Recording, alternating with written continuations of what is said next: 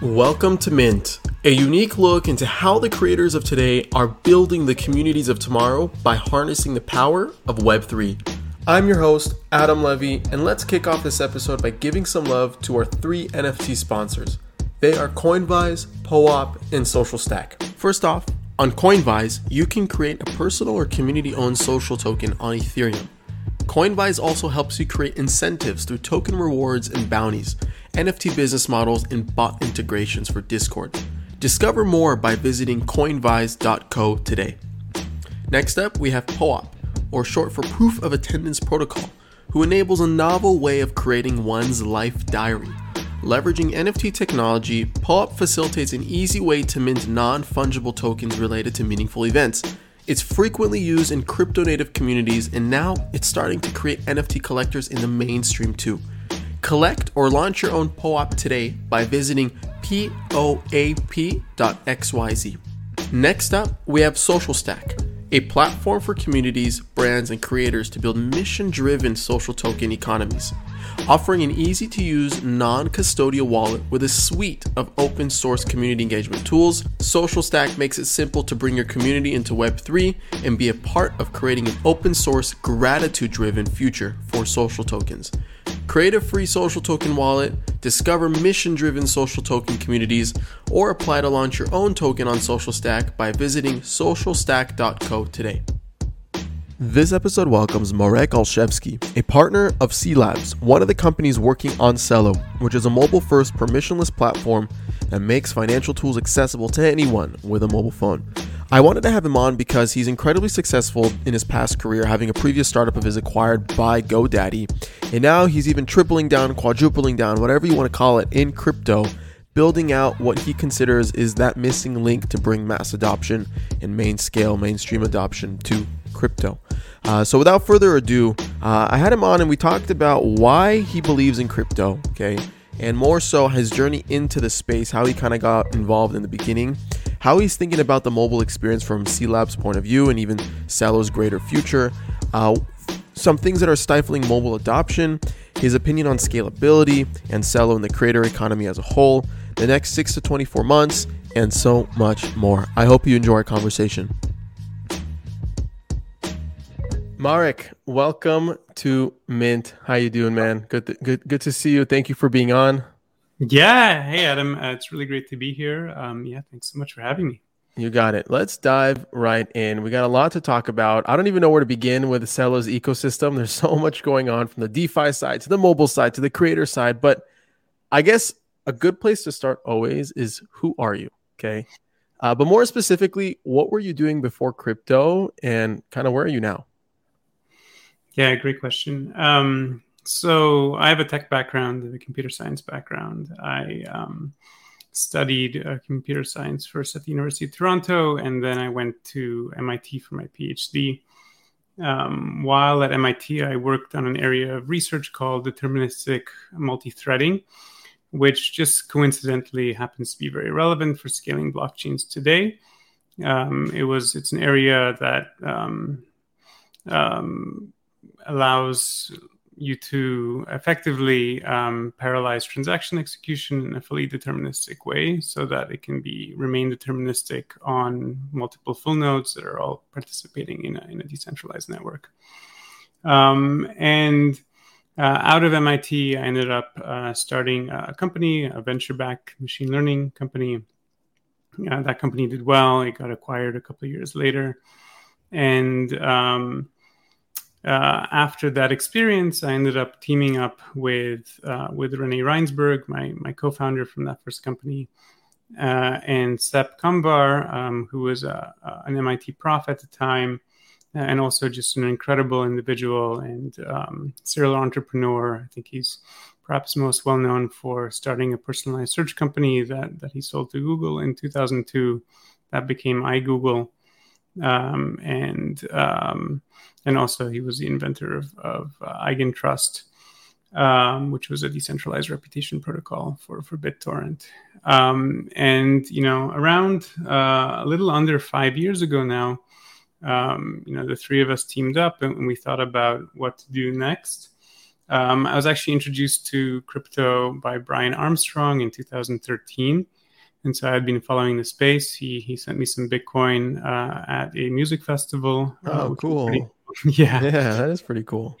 Um, so that was a, a really great uh, introduction to the space, and then I had been following it for you know since then, and and again in, in 2000, kind of 16, 17, we um, Sepp Rennie and I started thinking about what what to do next, and you know the at the time, you know obviously you know like now there was a ton of excitement for you know dApps. I think DeFi was still kind of in its infancy um, but um, you know, the usability, can, you know, was was a big issue, um, and you know, mobile support was was really lacking. And you know, as we looked at the current at the state of the world back then, we, we knew that in order for, to make um, crypto um, mainstream, we had to solve just a number of kind of big and difficult problems. Um, and you know, the first was around mobile, right? I think um, um, even though we we do use um, Web3 products on mobile devices, we don't. They're not really conducive to mobile. They're they don't really run in a decentralized manner on mobile. Mm-hmm. Um, frequently, they're designed for um, for um, desktops and then kind of scale down to mobile. So we wanted to spend some time on that, and then we we also just really wanted to spend time on usability.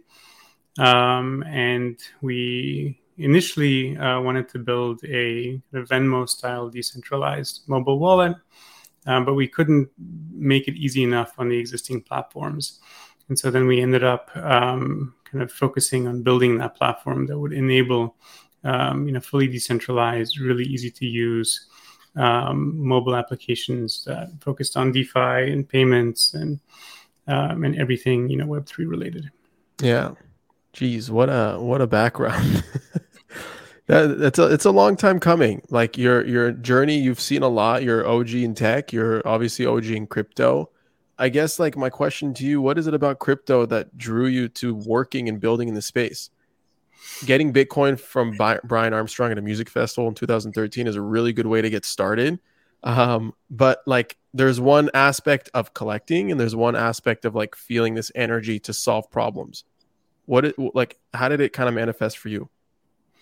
Yeah i think a couple of things. I mean i think the programmability is number one for me. I think the the fact that we can innovate now with money and uh, with kind of social organizations and, and uh, ways of organizing um, you know this is really exciting. This is totally new um, and something that wasn't possible you know at at this level um, by you know this many people before right? It used to be that if you wanted to i don't know think about demurrage and its effect on you know circulating supply of money. You'd have to you know be an economist somewhere some academic you know thinking about uh, all of this really academically and, and, maybe doing some simulations. But now like literally you can build a protocol and launch it have people use it and actually see how it works.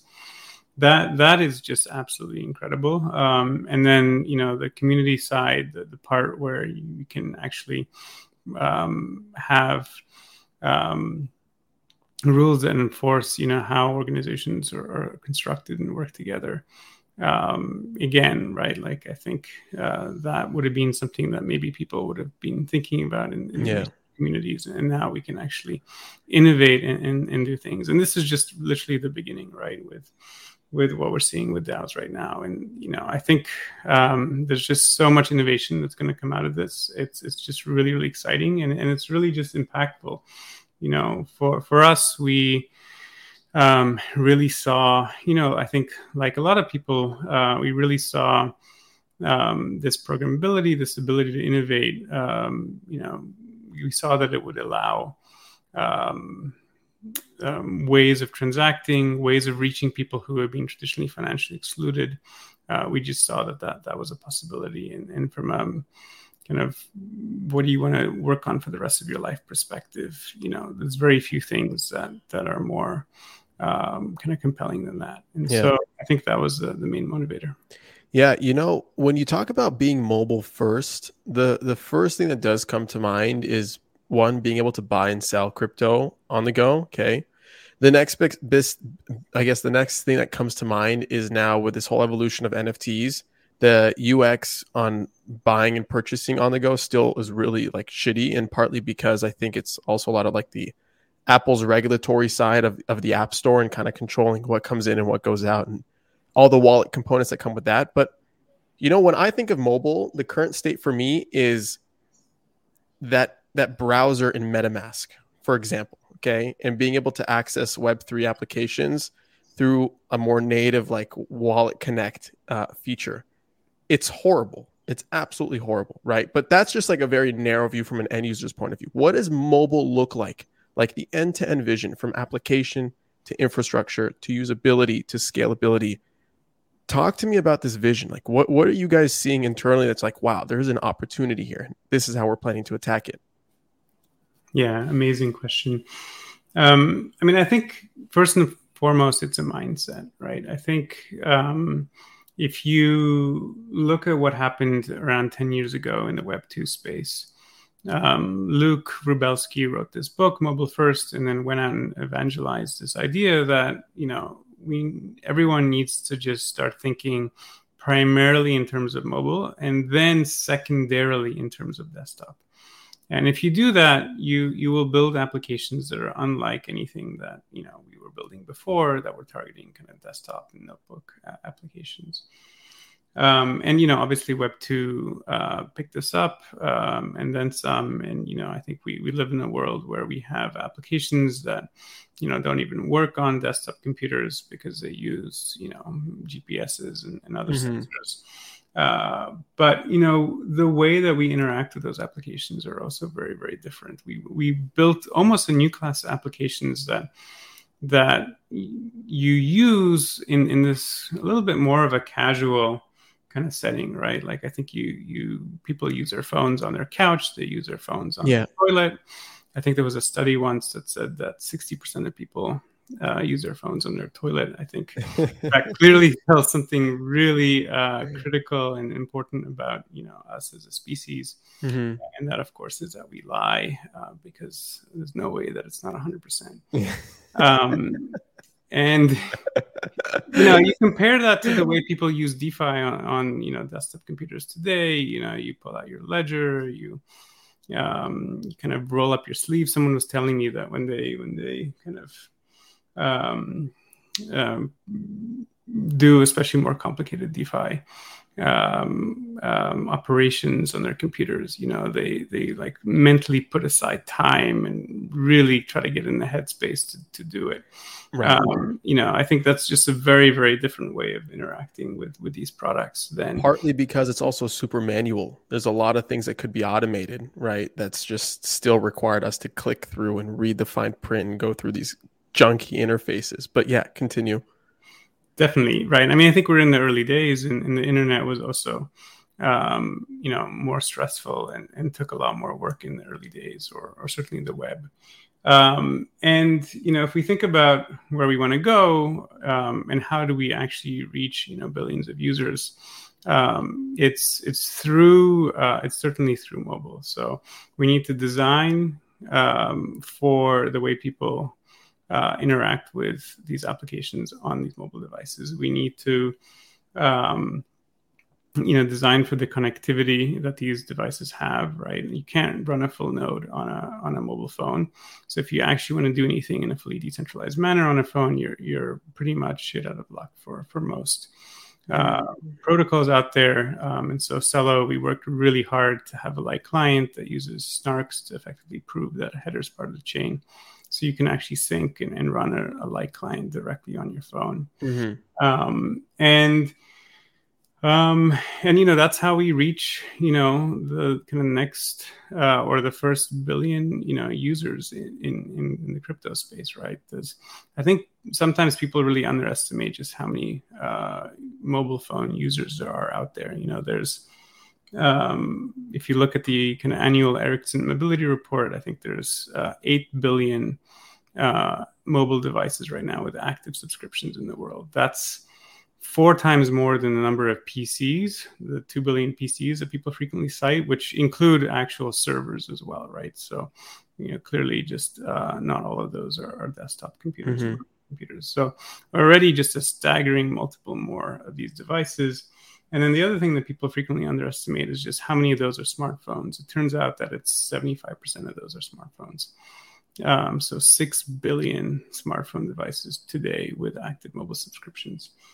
Um, this is not. I love how you say that so casually too. it's, it's, staggering, right? I mean, it's um, um, and and so you know, if you're if you're building products for uh, large numbers of users globally, be it Web two or Web three, you know, mobile, you know, clearly has to be uh, a place for you to kind of find those users. And yeah, and if you design for mobile first, then you're not going to then, uh, then you're, it's actually one, you're going to think about these more intimate interactions that, that people have with, with their applications because you're right from the get go designing, you know, with mobile in mind. Um, but, uh, but two, you're also going to, you know, make it more, um, snappy, right? You're going to think about um, bandwidth a lot more. Um, all these things actually translate to a better uh, desktop experience yeah. As well. Suddenly, you know, your application just flies. Um, and so, um, yeah, from you know, just um, a way I think that we're going to reach um, kind of that, that first billion kind of Web three users. It's it's it's all about getting them on those massive amounts of devices mm-hmm. and really thinking in this kind of mobile first manner. So what what percentage of crypto activities actually conducted on mobile right now? Do you know that number? Is that is that a metric that you can track? Yeah, it's a great question. Um, um, this has been tracked for some of the apps on Celo. I think Ubeswap, which is uh, one of the big um, dexes on Celo, uh, shows that I think 86% of their um, usage is now on mobile, right? That's pretty cool. Um, I don't remember exactly, but it was in that analysis um, what that number looked like for uh, Uniswap and Curve and, and, and I think Aave. And, and if I remember correctly, uh, it was you know less than 50% on mobile uh, on those on those applications. Um, and so the contrast was certainly quite quite big. Wow.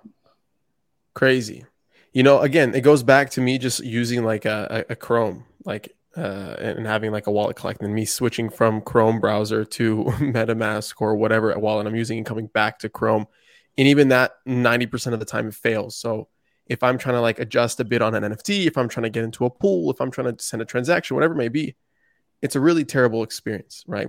You know, one one application that you guys came out came out with uh, called uh, Valero, Va- Valora, Valora, right? Valora, Valora, yeah, Valora. okay, which which kind of goes back to one of your initial things of like creating a, a, a Venmo, right? Being able to send money virtually anywhere to anyone through a text message, right? So beyond like the application of like sending money, what other applications do you think have yet to be optimized for mobile that are seeing like massive traction on desktop, for example? Yeah, great question. Um, and you know, I think actually, I, I, don't think you know payments has been cracked, right? Um, sure.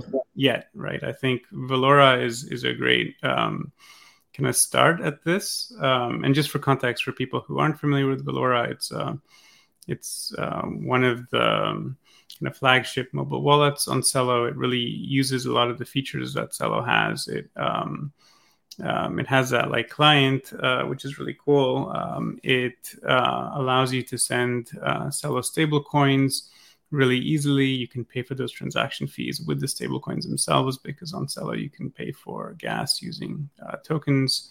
Celo, by the way, is fully EVM compatible, um, and um, but uh, has a few bonus features like the ability to pay for gas with with tokens. Um, and then the other thing that that I think uh, Valora does really well is you can you can send the payment to a phone number. There's a kind of fully decentralized phone verification protocol um, that's part of, of the Celo platform, and and Valora uses this, and so this allows you to send payments to to phone numbers but even more exciting than that, it allows you to send payments to phone numbers before the recipient has actually created mm. a wallet, before they've even um, installed the application. Um, it just sits in an escrow smart contract, and mm. once someone has verified that phone number that the money is intended for, then uh, the smart contract releases the funds. And Got so it. it kind of enables an experience that's more similar to a centralized experience, even though it's decentralized, right? The the fact that you don't need an extra currency to, to cover the transaction fee, the fact that um, you you don't have to use these public key derived addresses. You can just send the payment to uh, someone in your contact list, right? Because ultimately, from your contact list, you can get their phone number, uh, and then uh, then you can send it uh, to them using kind of this decentralized phone verification um, protocol. Um, and and the end result, and because you know Celo is scalable and fast and has one block finality, you know the end experience is uh, is is just really quite quite delightful. Um, but you know, Valora is more than just um, kind of a payments app. It, it's a signing wallet. It has its own. Uh, it supports Wallet Connect, but it also has its own uh, signing API that allows you to go back and forth between native apps and web apps uh, in a way that's quite uh, elegant. So once you sign a transaction, it returns you back to the application. Mm-hmm. It, doesn't tell you, you know, go back to your application, like, you know, Wallet Connect does. Um, and and this allows you to have an experience that is pretty seamless, but that still kind of switches back and forth between the, the two applications. And, and if you think about how, you know, um, signing wallets might scale, you know, I, dApp browsers are certainly, um, you know, they serve a, a, really big purpose right now, but uh, it's un.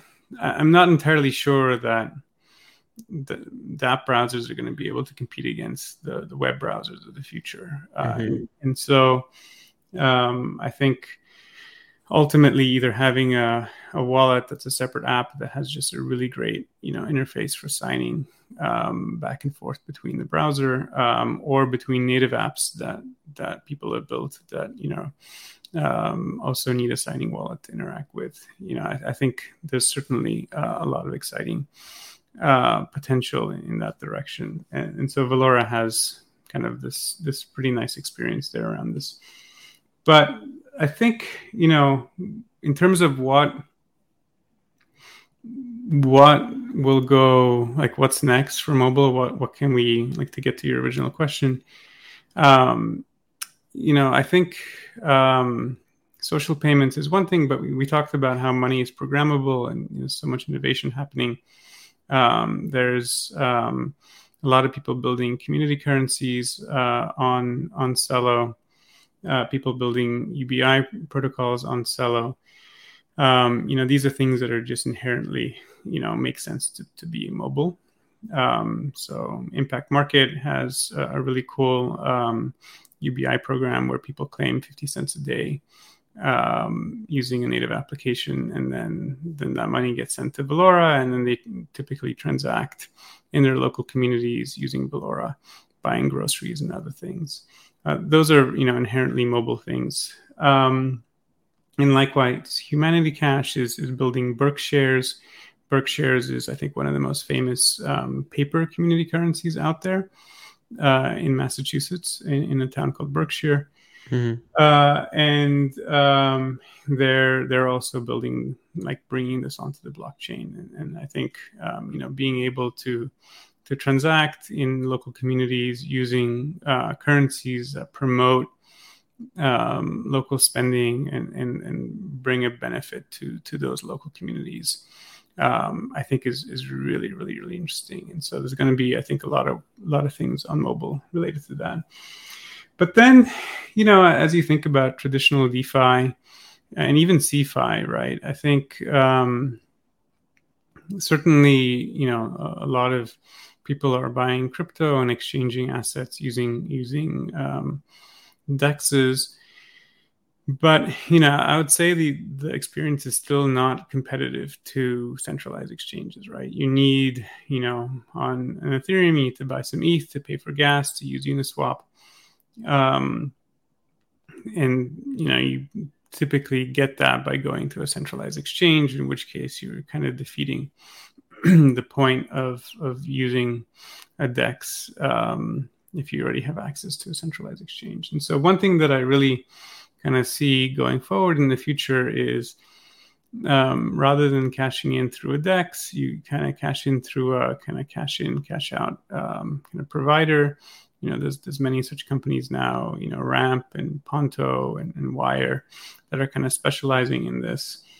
And if you cash into a stable coin that you can also pay for gas, then suddenly you can replicate the experience that you have with something like Coinbase, right? You can cash in just like you connect your bank account and like move funds over to to your actual Coinbase account. You know, you can you can go through that experience, but instead of you know having uh, just some some numbers uh, sitting in a bank account um, used by the kind of centralized exchange, uh, you will literally self custody those stable coins straight away once you cash in. And then if you can pay for that transaction fee with those stable coins, then suddenly you can you can trade arbitrarily, you can lend arbitrarily, you can borrow arbitrarily, you can do everything that you want to do. Um, and you know many people are doing in, in, in DeFi today, but without the need for kind of another currency that you need to to pay gas with. Um, and that really unlocks these really centralized, more more centralized experiences that are quite nice, but it, it makes them possible in, in a fully decentralized manner. And if you do it well on mobile, then um, because um, uh, self custody um, wallets are, are frequently regulated very differently than custodial wallets globally, you know, suddenly you can also have like a, a global um, market, addressable market for your uh, your mobile experience. Uh, and mm. so hmm. that to me is, I think, where the puck is heading. You know, and and I'm really really excited about that future. Can you can you talk more about what are the biggest issues stifling mobile uh, development uh, and mobile adoption? I know you mentioned a few in the beginning, but can you can you list a, a few more out? Yeah, I think um, so. I mean, if if you really believe in in censorship resistance, surveillance resistance, decentralization, right, then then certainly light clients are just really high up on the list. Um, even if you just you know care about it from a scalability perspective, um, you know there's uh, frequently uh, on a lot of these uh, kind of newer EVM compatible chains that that are very uh, high uh, have very high throughput, you know, like Celo, like Polygon, like Avalanche. Um, we talked a little bit about the light client before, and you know, I think if you believe in censorship resistance, if you believe in surveillance resistance and, and decentralization, then certainly the light client is really, really important. Um, and um, but even if you um, if you you know are just coming from it from a kind of scalability pr- uh, perspective as well, you know a lot of these highly scalable kind of EVM compatible chains these days, you know like Celo, like Polygon, like Avalanche, you you know every now and then you you get um, crazy usage and uh, all of the RPC nodes servicing, you know, a lot of these web apps, servicing MetaMask, servicing um, mobile phones, uh, they start to get overloaded, right? And um, and so one really elegant thing about light clients is that you can actually scale and, and, and service those applications in, in kind of a decentralized manner where full nodes, you know, on the platform can can come and and, and offer that service. And uh, also has this concept of um, um, full node incentives where you, you actually can get rewarded for running a full node for servicing these light clients. Um, and so, you know, just from a, a, scalability perspective, that's also pretty interesting. Um, I mean, beyond that, you know, I think, um, you know, the jury's still out on you know what's going to be the best signing experience. You know, mm-hmm. we've got you know people building uh, extensions in in Safari now um, that that offer kind of an interesting signing experience. Not every browser, not every platform supports extensions, so it's going to be interesting to see if that evolves. Uh, you've got things like Valora that that certainly implement Wallet Connect, but also have their own kind of really, um, I would say, um, like finely tuned signing API that allows you to kind of switch back and forth between um, applications in, a way that is very very seamless. Uh, you've got Wallet Connect, which um, is is really nice because it also allows you to use your phone to sign transactions on desktops. Um, so I think you know there's this kind of amalgamation of all of these different ways of, of mm-hmm. uh, using your phone to sign transactions, and I think it's going to be interesting to see um, how how this this evolves. Um, and then you know I think um, you know we we talked about um, building and kind of this mobile first mindset um, part of that will be actually uh, DeFi dApps building native applications. Uh, and we're seeing some functionality being integrated into wallets today, but that's not going to scale, right? We're not going to have like a single wallet with thousands of, of kind of built in applications. So, so either we're going to have a, a really interesting plugin architecture where, where you can uh, interact with these things in a very native feeling manner, uh, or you know these applications are going to have to uh, start creating their own native applications, their own um, uh, mobile apps, effectively that that interact with these signing wallets, and and I think that is. Um, you know a future where pretty much every application in, in the app store in the play store is going to be web3 enabled um, and you're no longer going to need this extra layer of indirection by uh, by using something like you know a dApp browser uh, on your phone. Yeah. and and i think that uh, we're still a ways away from that being um, the default but i think we're certainly going to get there eventually.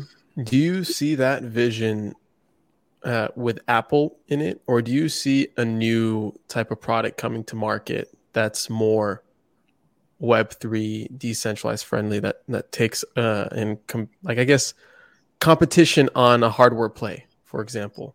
And I only ask that, and I know it's it could be like a crazy question, okay? Because Apple's Apple, you know, we all have our iPhones. I'm I'm streaming on a MacBook right now, but they're making it increasingly more difficult for crypto developers to push applications through the app store to kind of uh, encompass this mobile first vision right and to make it really native and seamless and the user experience kind of looking and feeling as it should for replication of like web 2 applications right so maybe far-fetched but i, I wonder if you, you've thought about that before and if you have any thoughts on that yeah, I mean, certainly there's been Android manufacturers that have built, you know, Web3, you know, crypto specific features, right, right. Uh, the ability to use your kind of um, trusted execution environment to sign, um, you know, ECDSA signatures using uh, kind of the, the, elliptic curves that are more common in, in, yeah. in our space. Yeah, I guess it's um, all possible on, on Android then, right?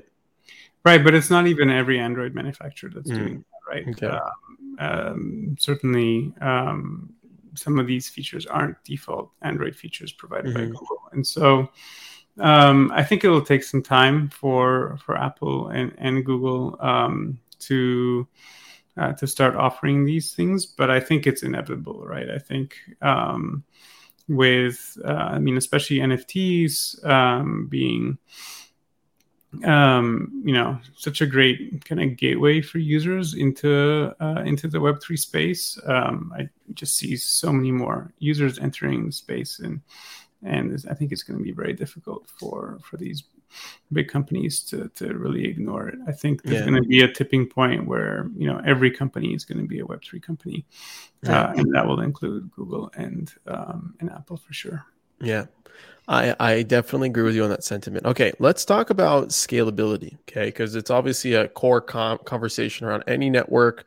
Um, and I know you guys are, are approaching scalability in a very interesting light, um, which also has led so far to a lot of the success that you're seeing on the network itself. Can you talk more about scalability? How are you guys thinking about that? Um, how does that differ than Ethereum, than Solana, uh, and the and the whole shebang? I think it's super important to kind of un- unveil. Yeah, really good question. Um, yeah, so Celo right now has its own um, kind of proof of stake protocol um, that uses you know stake to elect you know hundreds of validators who then perform BFT based consensus. Uh, because we have that really efficient light client, um, we we do things um, uh, using kind of the BLS 12377 elliptic curve, and we aggregate all signatures into a single multisig uh, on each header. Uh, and so everything is very compact and, and snark friendly and and um, conducive for um, uh, fast syncing and just you know fast um, transaction processing. And so that's um, that's where we are today. Um, but um, you know, I think we we're excited by the prospects of scaling traditional EVM, uh, a traditional EVM to kind of Solana level uh, throughputs. We think that you know there's still a lot of room to vertically scale these uh, these types of uh, VMs, uh, and so we're investing a lot on that front. Um, one such example of that investment um, is kind of a, a, joint kind of collaboration with Mysten Labs. Uh, Mysten Labs uh, is a recently formed company by kind of former Diem and, and Novi um, kind of cryptography, distributed systems, programming languages, kind of uh, researchers and experts. Um, and um, the Celo Foundation has kind of a long term kind of partnership now with with Mysten, and we're working and cLabs in particular is working closely with Mysten to to bring some really exciting new uh, innovations uh, to the platform. Um, so specifically, um, Mysten um, um, is is looking at bringing Narwhal and Tusk. Um, um, these two kind of um, protocols, one around mempool ordering and one around consensus, uh, to the Celo platform. This was this is a protocol that was developed, I think, you know, by by these folks um, during their time at Diem, um, and it's it's really quite elegant. It's really um, cool to see the the performance of it. it. They've shown it to to scale to hundreds of thousands of transactions per second using uh, kind of global uh, consensus, um, sorry, global um, scale latencies. Uh, so if you're running a blockchain with servers running all around the world, you know, latencies are longer. It's harder to get to those throughputs. But with this protocol, they were able to, to kind of get to hundreds of thousands, effectively Solana level uh, performance. Um, and so they're working um, now on this again, um, kind of um, meeting kind of cLabs on a weekly basis um, and um, looking to kind of add this to the protocol. Um, so that's that's really really exciting. Um, you know, I think um, again, I, I, think there's still a lot of room for for vertical scaling for EVM chains, and you know, as we've seen with all the demand uh, for EVM compatible chains in the last year. Uh, I think there's um, yeah just a lot of appetite mm-hmm. in the mm-hmm. market for that as well. Yeah. You know, a, a lot of what like Mint aims to do is to kind of teach not only like the everyday people, but a lot of like the the creative type, the the creators, the artists, um, and I guess the people who are introducing a more like sexy narrative to crypto through NFTs, through social tokens, and and whatnot. Uh, I want to quickly talk about like this integration that you guys did, which sparked a lot of my attention and my excitement around Celo, was uh, and also super relatable to Mint because of the, the, nature of the podcast. This proof of listen collaboration you did with Socialstack, okay. And from what I understand, you guys developed this this protocol or this essentially this way to kind of track listenership and reward people either through NFTs or tokens, uh, etc how is Celo kind of thinking about the creator communities that are starting to appear uh, and kind of like more of the normie audiences that are entering crypto through NFTs, through social tokens, through art, music, culture? What do you guys kind of like? How do you think about that? Like, well, you know, like, because it also comes from the point of view of like introducing people through NFTs and then getting them intact with DeFi, right? And kind of like exploring that entire route. Walk me through your, your point of view on that.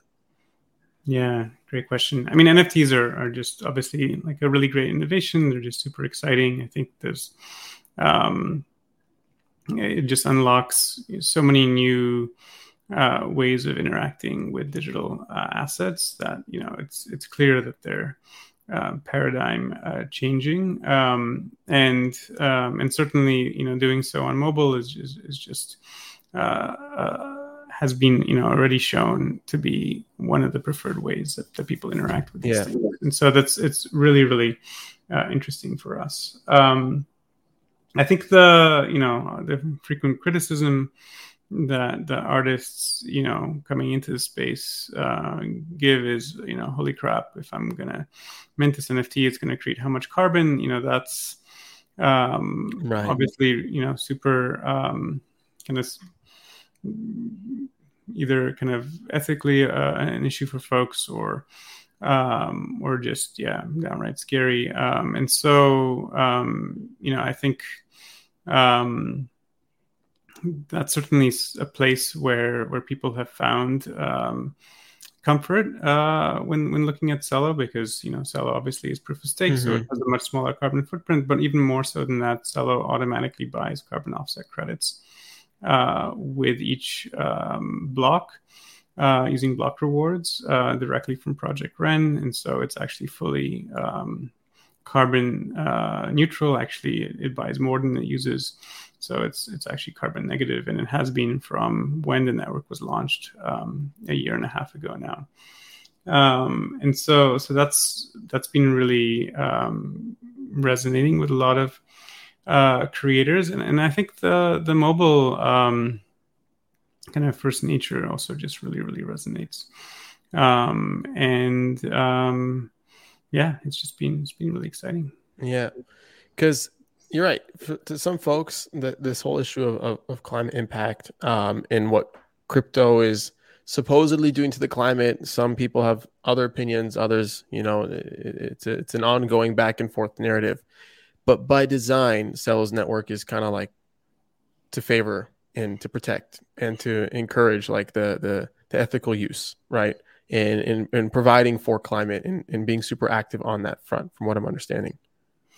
Yeah, it's been it's been definitely important to us right from the get go. Yeah. Um, one of our advisors is Charles Eisenstein. He's this um, kind of philosopher slash author. Um, wrote this, you know, really um, really inspiring book called Sacred Economics. If you haven't read it, I highly recommend it. It's um, you know a lot of what we got excited about when we started Celo. Um, many of those ideas, you know, came from from that book. Um, and what, what are some of those ideas that come to mind? Yeah, I mean, I think the big one is is natural back capital. Mm-hmm. Um, so I think you know in the last few months there's been all this excitement around um, creating stablecoins that are backed by uh, carbon sequestering assets. Uh, this is an idea actually that Charles wrote about um, uh, before even Bitcoin was invented um, in in that book, um, and the way he talked about it back then, it's really interesting. Um, you know, he noticed that whatever backs money, people value more of in the world, right? back when gold backed money, you know, you could go mine it, you could trade it for money. Uh, and you know that uh, created the gold rush, and you know um, a lot of obviously uh, value was attributed to, to gold. Um, and and so you know, wouldn't it be nice if we backed money by things that we wanted to see more of in the world, right? And in a world of climate mm. change, uh, the thing that you know definitely comes to mind the most um, uh, are carbon sequestering assets, right? You know, tokenized trees uh, are like a really great example of this. And again, he he wrote this. He had this idea before before um, crypto, before Bitcoin. And so at the time, it was an interesting idea that you would kind of nod and, and think, yeah, that'd be pretty cool. But then you kind of flip the page. But you know now, like literally, there are multiple teams, tens of teams, if not hundreds of teams, working on solving this exact problem, like thinking about this. Mm. Uh, and you know, Celo is no exception, right? Celo has yeah. a built-in stablecoin um, that you can you know use to pay for gas, like I mentioned before. technically multiple stable coins. It's the Celo dollar, the Celo euro, and, and soon the Celo Brazilian real and Celo mm-hmm. peso. Um, and you know these stable coins are backed by the same kind of over collateralized crypto asset reserve. Uh, and 0.5% of that reserve right now is made up of Moss carbon offset credits.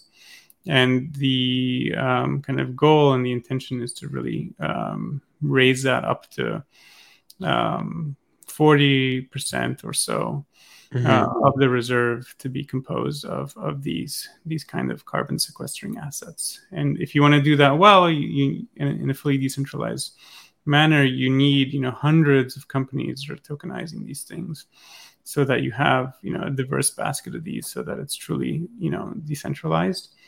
And so to to get to that um, kind of reality, we couple of months ago we we launched the Climate Collective. You can check it out on climatecollective.org.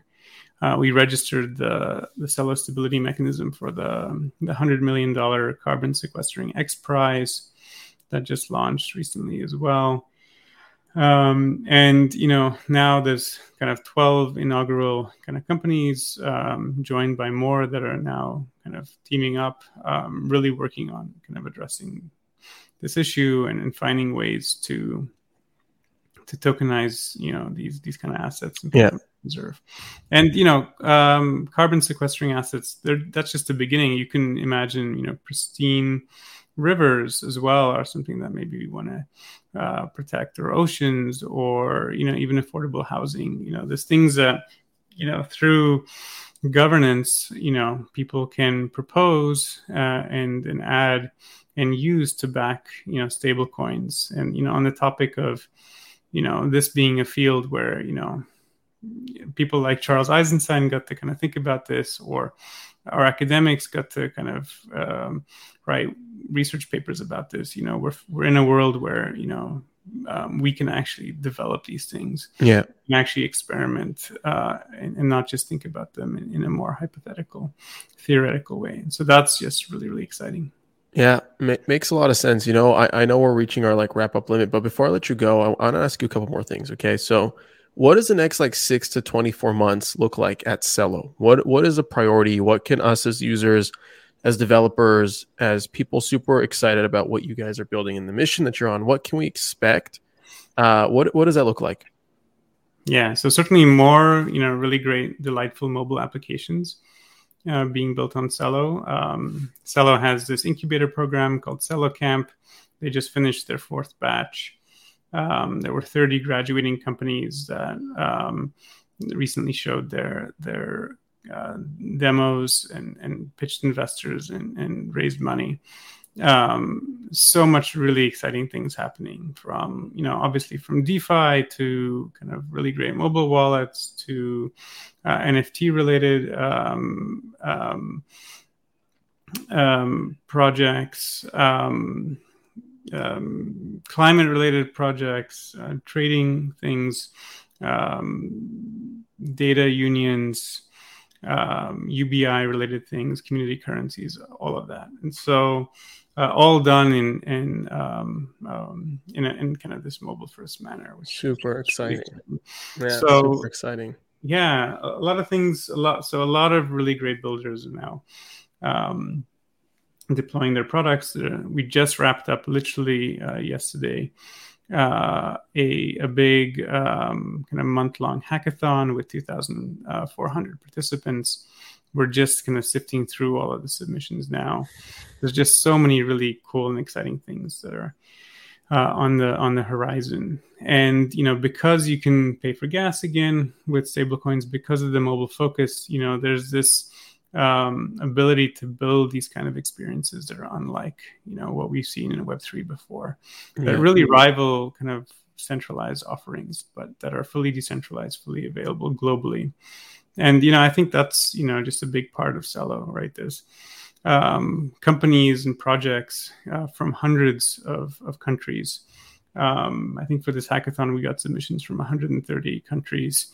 If you look at how many, you know, countries are, are using uh, Valora, I think it's like close to 150. We have users from 150 countries. Wow. And so um, a lot of these types of products are not just uh, popping up and targeting um, um, kind of uh, more Western countries. Um, they're they're truly global in nature. We're seeing a lot of protocols and projects building specifically focusing on LATAM, on Africa, on, on Southeast Asia, uh, and that's um, yeah, just really really exciting. So I think more of that, um, and then I think more on the payment side, right? I think mm-hmm. payments been the holy grail for for crypto for you know ever since the Bitcoin white paper, right? yeah, about it, and um, and we're not there yet, right? Like we're um, um, I think in, in order for payments to really be ubiquitous, to be uh, to be done uh, on chain globally, we we need uh, cash in and out um, uh, offerings in, in, pretty much every country in the world that allow you to convert to and from stablecoins um, uh, everywhere, and and then you, we need blockchains that allow you to send those stablecoins with ease uh, at you know high throughput low latencies uh, without having to have another currency to pay for gas. Um, yeah. So Celo is that that kind of uh, offers that settlement layer, um, and we're seeing you know a lot of companies now integrating and, and, using that. You know, Deutsche Telekom recently joined the Celo Alliance. They're um, running validators now for Celo. You know, I'm predicting a, a lot more companies like that, um, kind of joining and um, really uh, leveraging kind of the ease of use and the scalability of Celo for for payments. Nice. And before uh, last thing before I let you go, where can we find you? Where can we find and learn more about Celo? What sh- show us the destinations. Where are we going? Yeah. So Celo.org is um, kind of the Celo Foundation's main website. It has the Celo.org uh, Twitter handle as well. Um, and then since my last name is a pain in the butt, um, uh, you can find me at just Marek underscore. Um, so M A R E K uh, underscore. Um, and try to make that easy for you guys. Nice. And it's like getting so dark here. I've never done an episode this late, and it's only 5 p.m. in California. But uh, excuse the the dark face. but uh, Marek, what what a what a good conversation. You're like you're a pool of knowledge and abundance of information so much credibility in the space. Uh, I'm excited to see how it rolls out, and we'll be keeping a close eye. So, thank you for being on, and hope to have you soon again. Amazing, Adam. Thank you so much for having me. You got it.